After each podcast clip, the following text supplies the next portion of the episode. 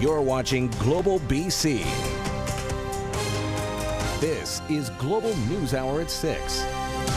Good evening and thanks for joining us. Those stories in just a moment. But we begin tonight with some cause for optimism on the labor front. The province has cleared its first hurdle in negotiating new deals with public service employees. But as Aaron MacArthur reports, there is still much work to be done. More than 60,000 healthcare workers on the verge of a contract that will see them through the next three years. Nine unions representing everyone from licensed practical nurses to lab assistants and cleaning staff will vote on a tentative deal struck late last night with government. This settlement provides for a wage increase and other compensation improvements that will help keep skilled, experienced work care, workers in healthcare. This deal, the first one across the finish line for the public sector. The BC General Employees Union appears to be close to a settlement as well, the government issuing a short statement Friday highlighting the common bargaining strategy being used to deal with the labor unions. It reads Negotiations under the shared recovery mandate support government's key priorities to improve public services and the healthcare system, while supporting the province's continued economic recovery for all. There are still huge swaths of the public sector, though, that need to hammer out deals. Political observers say there is enormous pressure on the NDP to gain labor peace before the next election cycle. It allows Mr. Eby to to come in if he were to to win the, the leadership to be able to to put together a new direction. So, so, so. Any deal seemed unlikely even last week. A BC GEU ban on overtime and pickets at liquor distribution hubs were suffocating the hospitality industry. A billion dollar surplus announced this week seems to have given the unions some measure of a cost of living allowance. The Premier on Tuesday was positive other deals could be worked out. And, uh, this will be the beginning of uh, a template for further negotiations with other critical employees uh, that service uh, British Columbians. The tentative deal reached for the healthcare unions won't be made public until the memberships see it firsthand. The bargaining unit recommending it be accepted unanimously. Aaron MacArthur, Global News. And let's bring in our Keith Baldry in Victoria for a closer look at the other major negotiations that are at the bargaining table or about to be at the bargaining table. Keith? A whole lot of bargaining yet to happen, Sophie. A very busy fall and winter for negotiators on all sorts of unions. We're talking about a heck of a lot of contracts that have expired, most of them expiring March 31st. Here's a look at some of the major negotiations that have already started. Keep in mind, we've got 184 contracts covering 390,000 employees. BCGU, as Aaron said, appears very close to a deal. The BC Teachers Federation has had a number of talks, and they have talks scheduled again, as does CUPE K 12 support staff. They've got talks scheduled, and so does HABC, the Community Health health uh, component of that. Now, the doctors of BC and the resident doctors of BC are not unions, but they are negotiating new master agreements. So there's a, a heck of a lot, a lot of activity still lies ahead here. In terms of what the settlements are going to look like, we particulars of what the HEU agreed to, but the HEU sent out some hints that I reported on the last couple of weeks. They liked what they saw at the table. At the same time, the GU did not like what they saw at the table. They essentially are getting offered the same package. So look for the HEU deal to be a little sweeter, a little more uh, generous than the BCGU deal, but not necessarily more. So uh, that much more. 11% over three years plus a $2,500 signing bonus is what the GU was offered the last time uh, the uh, just before job action was precipitated, and the HEU deal probably be just a little little more than that, with probably a little more attention paid to a cost of living allowance near the end of the contract. We should know more in the coming days. All right, thanks for that, Keith Baldry in Victoria. A one year old Kelowna boy who accidentally ingested suspected illicit drugs has made a full recovery. But that case has brought to light some harsh realities about the ongoing drug crisis in the province and how it's affecting vulnerable children. Rumina Daya reports. The one year old who overdosed in Kelowna last week is now in the care of the ministry. The RCMP still investigating. The little boy, 100% healthy, we're told. We're really happy that the outcome has turned out positive. The case not isolated, says the ambulance paramedics of BC. We are seeing more and more children, like under 10, um, accidental overdoses. It's, you know, your worst fear when you're responding to a call like that. Two children under the age of 10 have died from suspected illicit drug overdoses in less than two years, according to the BC Coroner Service. But how many young children have accidentally overdosed and survived? No one can tell us. Parents and caregivers need to understand the risks and have a safety plan, says BC's top child and youth advocate. Given the toxicity of the drug supply, we're very mindful that there are significant risks and really encouraging families to make sure that they're very, very attentive to, um, if they are using, to ensure that their children are not exposed because even tiny amounts can have an impact on a little one.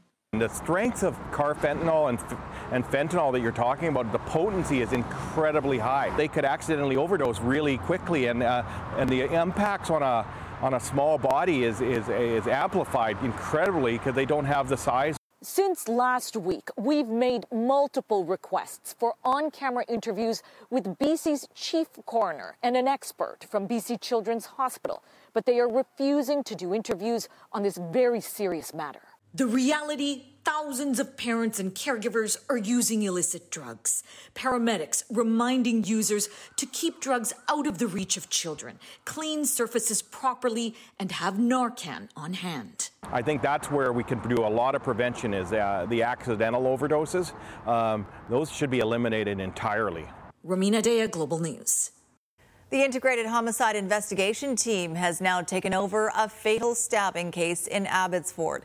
Police were called to this apartment building in the 1900 block of McCallum Road just before 6 Thursday evening. The unidentified victim was taken to hospital where he later died from his injuries. IHIT says this is an isolated incident and investigators don't believe there is a danger to the public. Uh, officers, while on scene, arrested a 46 year old man uh, at scene that remains in police custody. Uh, we are currently uh, trying to determine, if any, the connection between the two parties and to understand the motive of this assault uh, and ultimately a homicide. A second man has now also been taken into custody, and it's believed the victim knew his attackers. IHIT is asking for anyone who witnessed the attack to give them a call. And IHIT is continuing its investigation of the murder of Manny Amar in Newton earlier this week, and they have released the man arrested on scene. Amar died after a physical altercation with a neighbor on Wednesday near 141 Street and 61, 61st Avenue in Surrey. His brother says Manny was a devoted, a devoted father, brother, son, and friend. A talented individual who devoted his life to activism and the arts. IHIT says a man was arrested on scene, but charges have not been laid, and the man has been released from custody. They are asking any witnesses to the incident to contact them. A man considered to be a significant threat to public safety is now in police custody. Surrey RCMP have arrested 28 year old Shakiel Basra in Richmond with the help of the emergency response team. Police say Basra is involved in the ongoing Lower Mainland gang conflict. He was one of 11 men police named in a public safety warning last month. Basra has been charged with possession of a restricted firearm and remains in custody until his next court date. Police in Chilliwack are investigating after reports of an indecent act involving children. Chilliwack RCMP say two children were playing at Cultus Lake Elementary on Tuesday when a man approached them and touched himself. Police also got word of a man with the same description exposing himself near First Avenue and Hemlock Street in Cultus Lake. The suspect is described as Caucasian, 20 to 25 years old, with dark shoulder length hair. He is five foot nine to six feet tall with a thin build.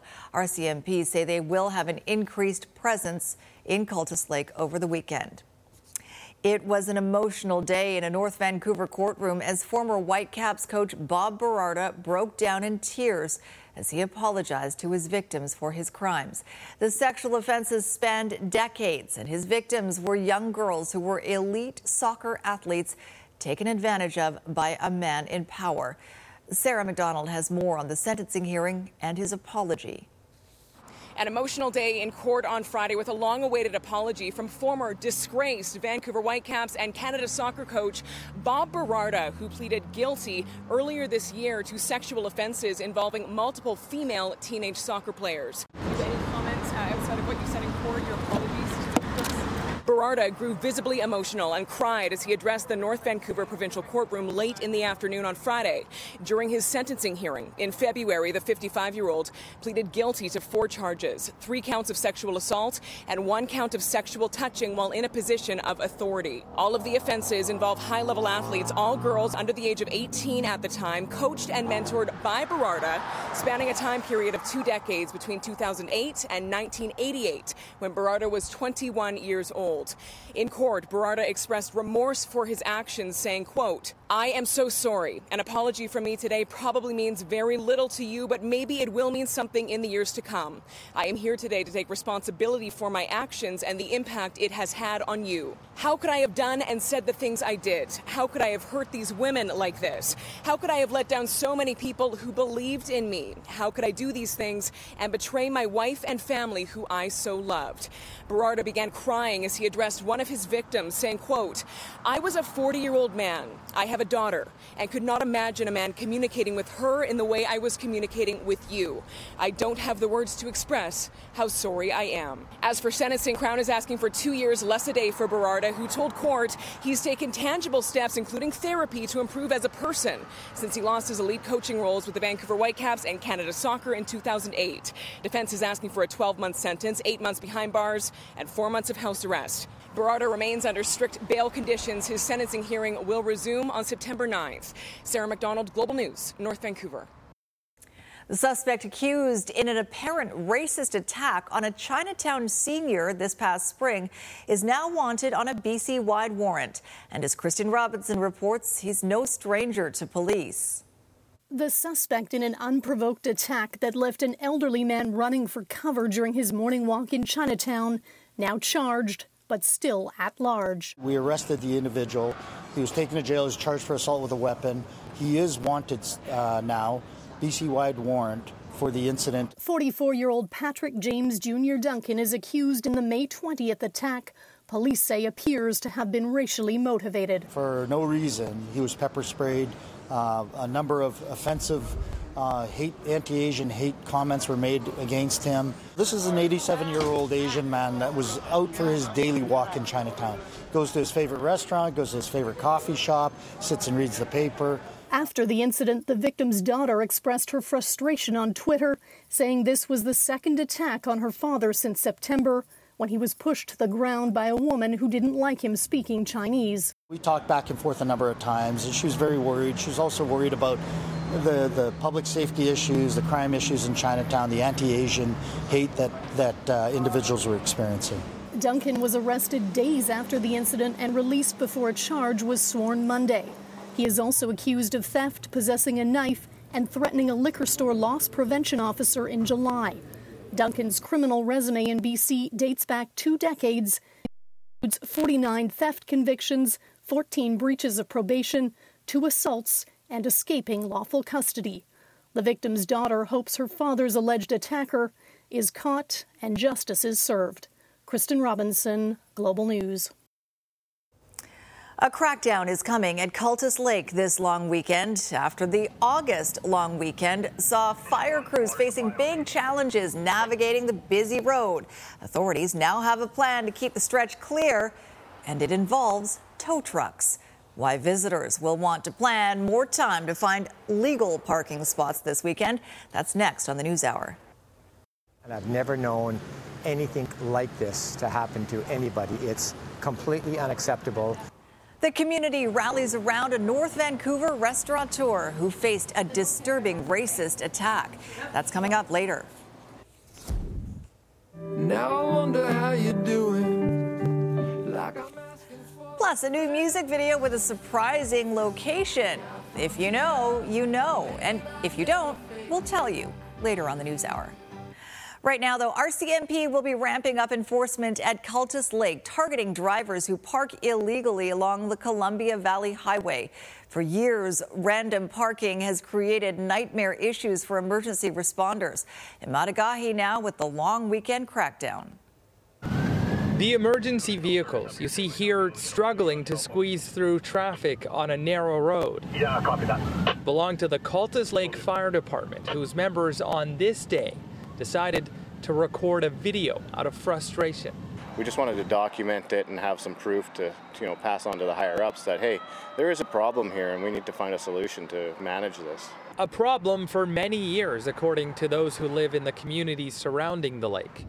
And sometimes on long weekends, it becomes unmanageable. It's unsafe and it's, it's concerning. When parking lots and boat launches fill up quickly on hot summer days at Cultus Lake, many decide to park on the shoulder of both sides of Columbia Valley Road. In some instances, desperation to park somewhere leaves little regard for the only lane of traffic. This is our little kind of rural highway, and it's the only way in and the only way out.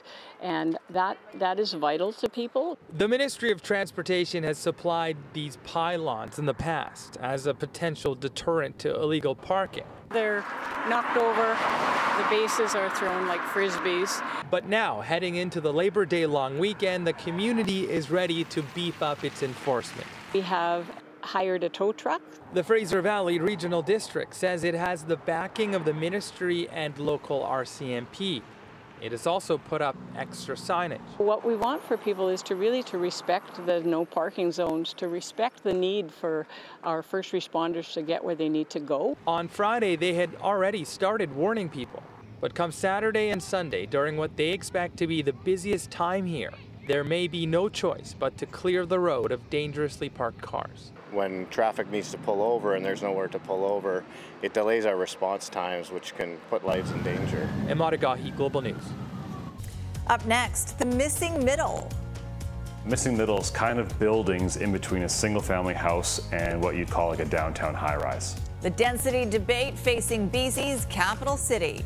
And still to come, BC's Pakistani community rallies to send help to their flood ravaged homeland. of the Pattullo Bridge right now. Looking great for your long weekend commute. No delays for either direction. Today's Lotto Max jackpot is an estimated $50 million plus an estimated two Maximillions. Lotto Max, dream to the max. In Global One, I'm Jennifer Lee, high above the Pattullo Bridge.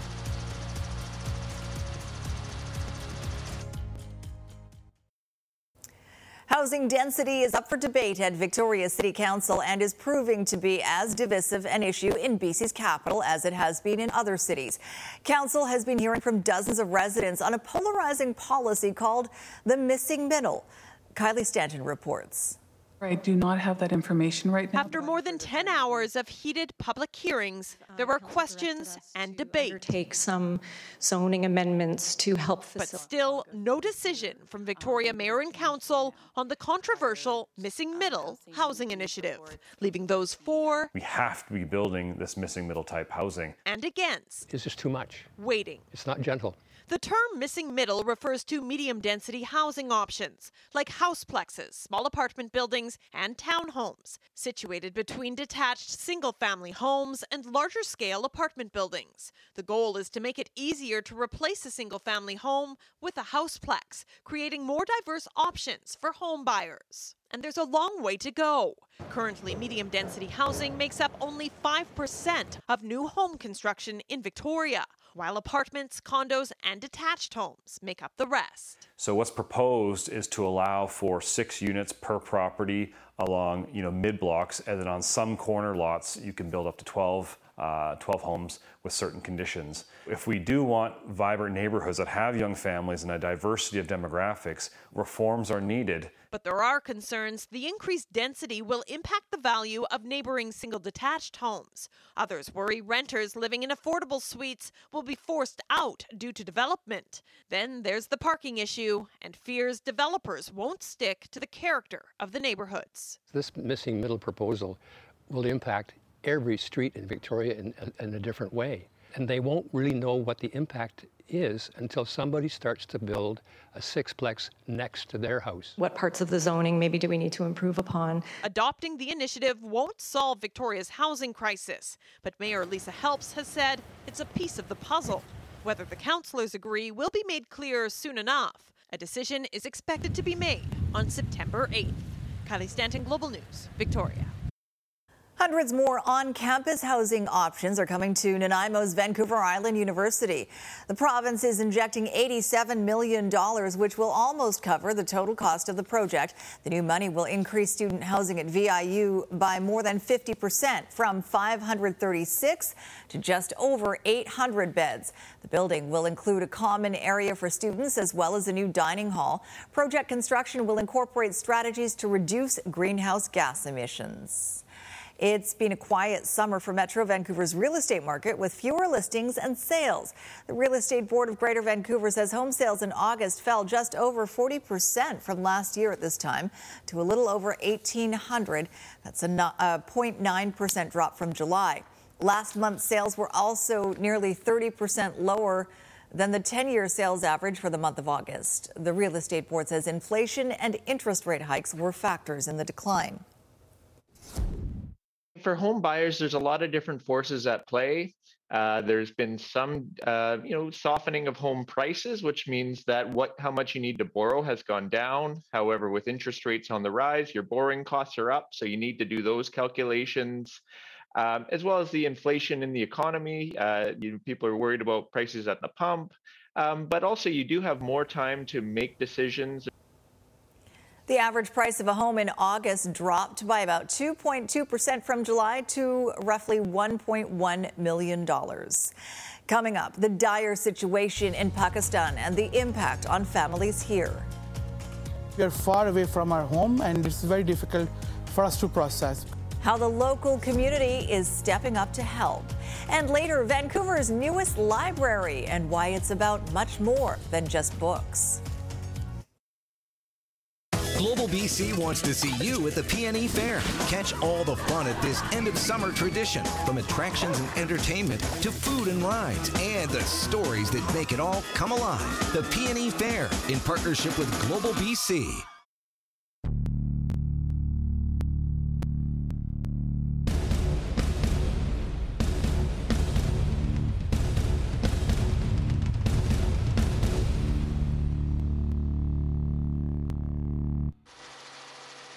Over top of the Massey Tunnel where counterflow is out your two lanes in both directions. Southbound traffic on the 99 still a little slow at Steveston Highway overpass. Today's Lotto Max jackpot is an estimated $50 million plus an estimated two Maximillions. Lotto Max, dream to the max. I'm Jennifer Lee in Global One high above the Massey Tunnel. More than 1,200 people have been killed in Pakistan as widespread flooding ravages the country.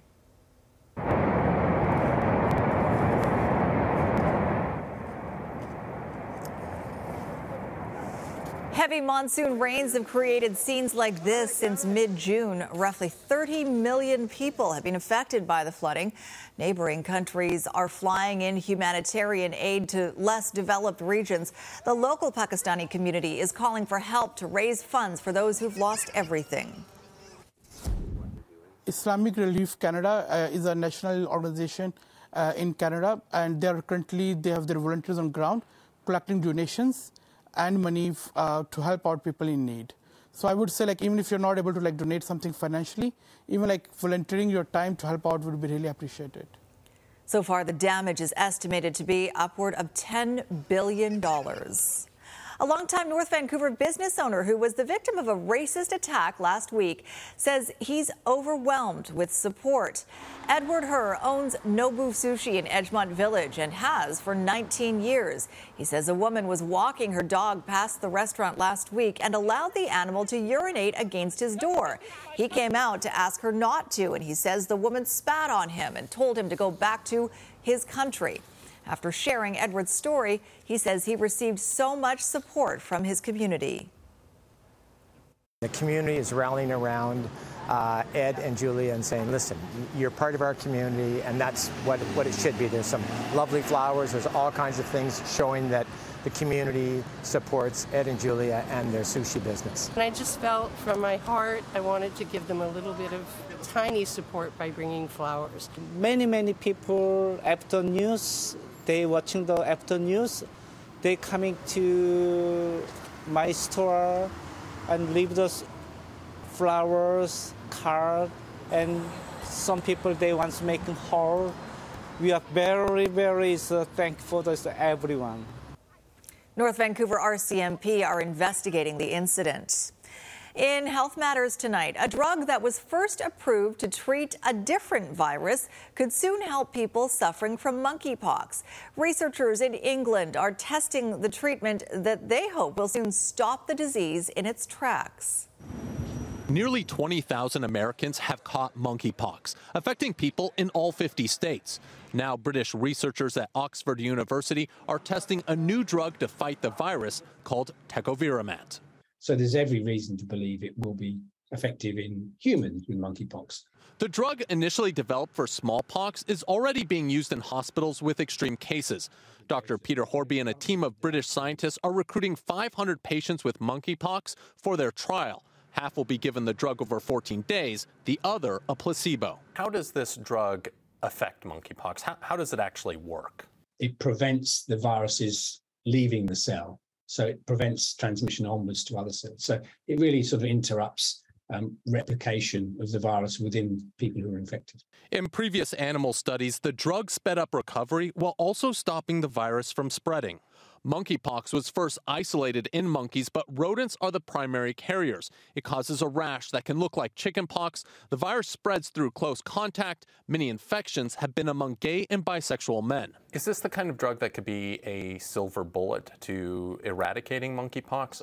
I think now the priority has to be what we call elimination as opposed to eradication, which is um, not completely getting rid of it, but eliminating it as a public health threat. If the tests go well, the drug could be rolled out as early as six months. Ian Lee, CBS News, London. Up next, highlighting a part of history that's largely been hidden. A sense of black community in Vancouver completely dispersed. How this library is a new chapter for Vancouver's black community. Plus, a new music video putting a Vancouver landmark in the spotlight.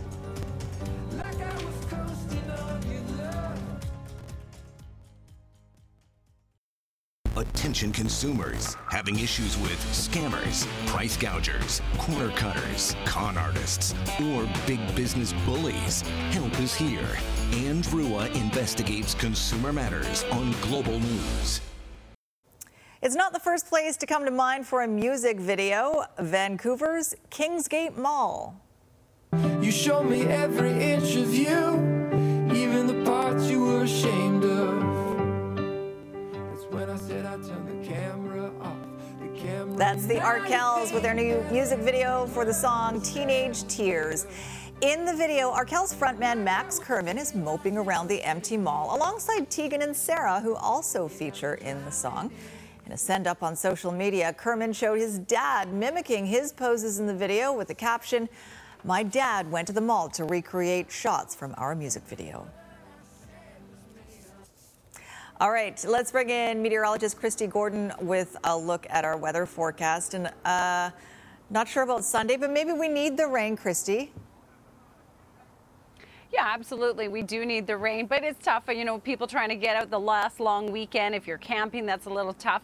Or you could, if you're not camping, you could sort of do some back to school prep on Sunday. That's for sure. Sophie, we broke records again today. This is the fourth day in a row, and I'll show you some numbers in a second. But I wanted to just quickly give you an idea. Uh, August stats are coming in from YVR, and it's showing that August was the hottest August that we've ever had on record at YVR. Not only that, but it was the second hottest month ever on record in behind July uh, 1958. In addition to that, there was a number of other areas that had the hottest month, not hottest August, hottest month ever in Kelowna, Vernon, Penticton, Abbotsford, Chilliwack, and in Fort St. John. August was exceptionally hot because we had several sort of mini heat waves. Today was no different. Away from the water, humidex values at 35 in Metro Vancouver. It is scorching hot. Tomorrow, the temperature will drop significantly. Huge relief expected tomorrow. Those of you in the interior, hotspot in Canada is 39.6 degrees in Lytton today. Temperatures are soaring there, but temperatures will come down over the weekend, still in the 30s, but a little bit of improvement, more significant improvement expected for you on Monday. As well, the air quality has been uh, quite bad today in the lower mainland. That's specifically because of fires just south of Hope, uh, even some just south of the border, but particularly areas like Cranbrook, high risk level in terms of that air quality and that's not going to change tomorrow. Much of the Kootenay region will see heavy smoke tomorrow, Sophie. So we're talking about widespread smoke in Nelson, Castlegar, right over into the Cranbrook area. For our region, though, we should see a little bit of improvement. Rainfall, though, for the north coast tomorrow and for the south coast, we will see that on Sunday, as you and I talked about. It will also impact the central interior region on Sunday. There's your forecast for tomorrow, though. The rain just mainly across the north and central coast. Inland regions hot and sunny, but a touch cooler than what you saw today, and a big difference in temperature for our region, but still some sunshine. It's Sunday that we are going to see periods of rain. Thankfully, we finish off the long weekend with some sunshine, and looks like we'll continue with that. Nice and comfortable as the kids head back to school. Sophie, tonight's Centra Windows weather window coming you to you from the Sunshine Coast, Davis Bay. Tracy said she was capturing this photo when uh, um, a kite surfer happened to just come right by. So it looks like the moon and the sun, but it's Yeah. actually the sail from that kite surfer that you can barely see in the bottom left there. I was wondering what that was. What an amazing photo. All right, Mm-hmm. thanks, Kristi. A new library opened its doors in Vancouver today. It's called the Vancouver. Uh, Pardon me, the Vancouver Black Library. But the UBC student behind the project says it's a lot more than books. She hopes the space will start a new chapter for Vancouver's black community. Paul Johnson reports. Soaking up the ambience in Vancouver's newest culture space. For Maya Preshon, this is a dream turned reality. It happened definitely sooner than I could have imagined. Rewind back to the middle of winter when Maya told us about her vision of a library that would tell the story of Vancouver's black community.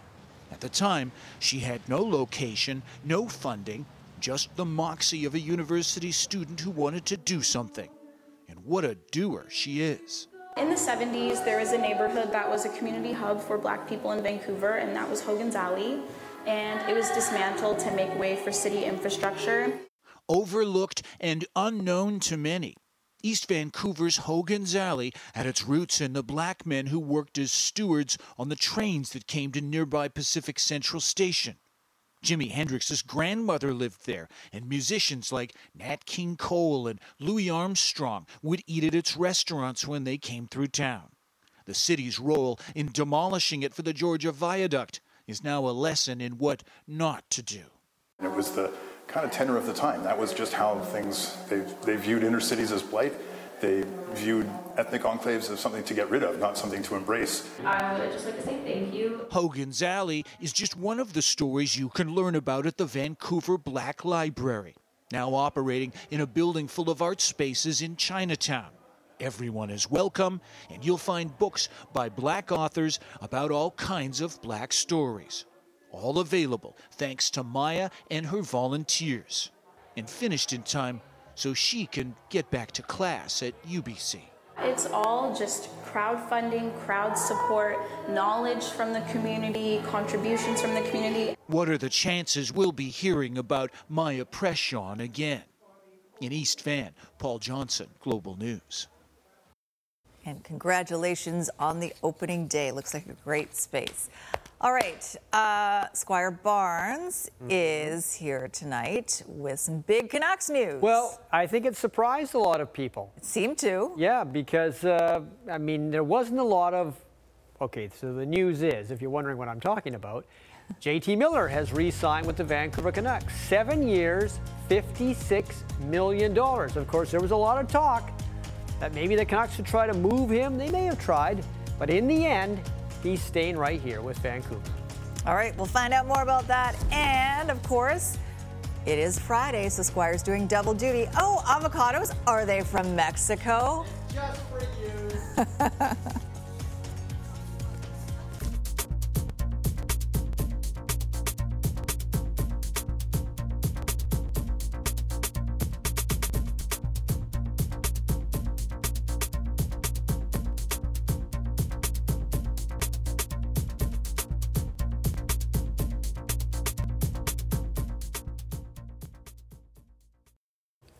There was a buzz in the newsroom. A lot Was of there? excitement. Oh, I thought there was a giant fly. Uh, well, there probably was one of those two. Well, Not going into anybody's. Didn't that happen Mel, recently? It did. Doug Ford's and Farnassers, yeah. apparently. What's with flies lately? Anyway, it's like, uh, okay, yes, you're right. The buzz was all about JT Miller. Vancouver Canucks, again, surprising everybody. I don't think we didn't see this coming. In fact, the entire spring and most of the summer, fans of the Vancouver Canucks have been making mock trades involving JT Miller. What can we get for JT Miller? Everybody has their own ideas. The Canucks, I think, were talking real trades to other teams about JT Miller, but they couldn't get anything done, not anything they liked. So now, JT Miller's not going to go anywhere. He has signed a seven year contract with Vancouver. It'll pay him an average of $8 million per year, which, when this contract starts after this coming season, will make him the highest paid Canuck. But it does go against the grain, in a way, of what Jim Rutherford and Patrick Allvin had talked about before. They wanted to get Vancouver out of salary cap restraints. Instead, they've increased the cap a lot for the time being. When you do a contract for this long and for this much money, there are always going to be pros and cons. The pro would have to be that Miller is one of Vancouver's best forwards. He has been since he was acquired from Tampa Bay. He might not be as flashy as Elias Pettersson, but he has 217 points in 202 games for the Canucks. You never see him take games off, and he might not be the captain, but he's certainly one of Vancouver's leaders. And unlike a lot of players, he's actually gotten better in his late 20s. Last year was his best season ever with 99 points. Strip to the puck. Here's Miller. JT Miller the other way. He shoots. He scores. As for the cons, there will be more salary cap contortions for Vancouver Canucks management, but the cap is going to go up in the future, and maybe there are some other moves they have planned. The other con is age. Even though Miller has improved in his late 20s, he will be 30 when this contract begins, and 37 when it ends. So obviously, what Vancouver is really paying for here is JT Miller to keep things at a high level for the next three to four seasons, and basically anything after that would be gravy. This signing also shows that management believes the Canucks post Travis Green were a better indication of what this team really is, because the core group, the one they inherited from Jim Benning, has not really been touched at all. Now that the Canucks have JT Miller signed, their last big signing to work on is Bo Horvat, who will be a free agent after next season. I don't think Horvat expects $8 million a year, not what Miller got, but he is going to want to raise, most certainly, on the five and a half he makes right now, and he would likely would want a longer term deal as well. And I think that Bo Horvat would like to stay with the Vancouver Canucks. All right, Serena Williams tonight, round three. Ajla Tomljanovic is her opponent. Serena is going to go up 4 3 in the first set. And needless to say, pretty much everybody in the building, except for those who know Tomljanovic well, are hoping for Serena. But despite having a lead in the first set, Tomljanovic fought back and won this set. 7 5. Okay. Serena in the second set roars out to a four love lead. But again, tie break, second set. This time, though, Serena prevails. This long rally ends there. So they are now in a third set at one set apiece. Vancouver's Rebecca Marino was on the court earlier today, her third round as well against Zhang Shuai of China. Marino got off to a good start, took a 2 1 lead. And then Zhang Shuai was unbeatable the rest of the first set. She won it 6 to 2. She actually won the doubles portion of the U.S. Open last year. Second set, Zhang breaks Marino for a third straight time. But Marino did fight hard in this one in the second set, got it close, and then was finally knocked out after three rounds of the U.S. Open. But she's moved up to 90th in the world in the rankings, and I should say Bianca Andreescu has lost her mm. match tonight in straight sets. So there you go. All right, I'm looking forward to some avocado commercials. I got one for you. Exciting. Stay with us. Satellite debris coming up next. Jordan Armstrong standing by now with a look ahead to Global News at 11. Jordan? And Sophie, there's a new fire burning in a rural area west of Penticton. Smoke is visible from the city. So far, no evacuation or alerts or orders to tell you about. Plus, a number of people in Vancouver's Fairview neighborhood are dealing with ICBC tonight after a huge tree limb crashed down on their parked vehicles. A Tesla, a van, and an SUV are all damaged. The park board says the tree showed no obvious signs of failure, but the owner of the Tesla says that's not true. She's been calling the city for months, warning that something like this was about to happen. You'll hear from her tonight on Global News at 11. Sophie? Yikes. All right. Thanks So very much, did- Jordan. Did the tree do it on purpose? It wasn't mine, but there's the Sentry mode on the Tesla, so you Eh? capture that tree coming down. All right. Um, Okay. So we'll, uh, we'll do a little satellite debris here, of course. Uh, for a lot of people, going to the supermarket might be frightening. I don't just mean like the prices. No. It could mean frightening, just intriguing. In, yeah, okay. Okay. Let's just begin. I, I'm confusing myself now.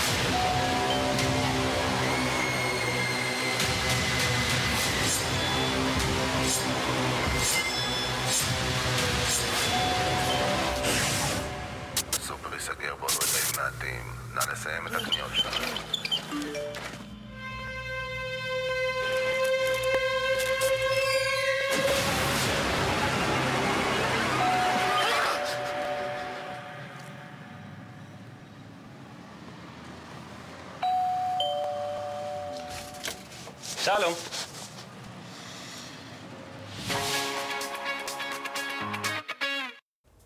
Did you get it?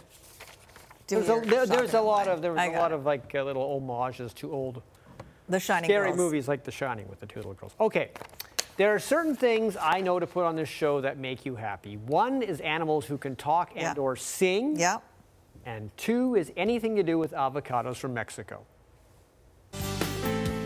Welcome to the Avocados from Mexico Shopping Network, where buying stuff for your avocados totally isn't weird. Take it away, Molly. Worried your avocado isn't getting enough skin to skin contact? Worry no more with the Avo Carrier. Look how always in season he is. I want one of those. Are you kidding? Thanks to this chip floaty, your avocado will be healthy, delicious, and quiet. So smart. So smart. Take your avocado to meet your parents with our new travel collection. I'd wear that to a wedding. This music box plays all their favorite jams. I'm sorry, this song always gets me. Protect your avocado from bears and humans with this luxury yurt. Super safe, right, Maria? Hmm, jump. Hmm. And last but not least, do avocados have heads? We don't know, but look how cute this helmet is. Well, that's all the time we have for today. Remember, your avocado is worth it. Shop now. We'll throw in Molly. Wait. Avocados from Mexico. There you go. Thank you. Uh, an old favorite here. Uh, I love this one.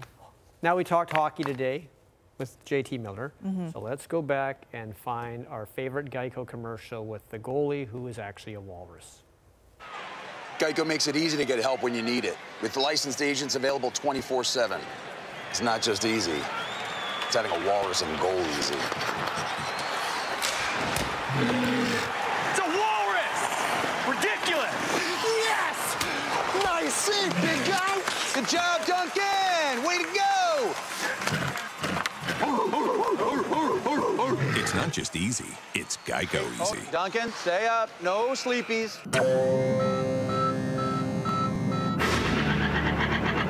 That animal couldn't talk or sing, but he could play goal. Yes, no, no, I So appreciate I it. And, that. and avocados. Yeah, there you go. All right, Kristi, last word. Much relief expected tomorrow across the south coast. It'll take a little while for the interior, though. Enjoy, everyone. Bit of rain on Sunday, though. Happy Labor Day weekend, everyone. Good night.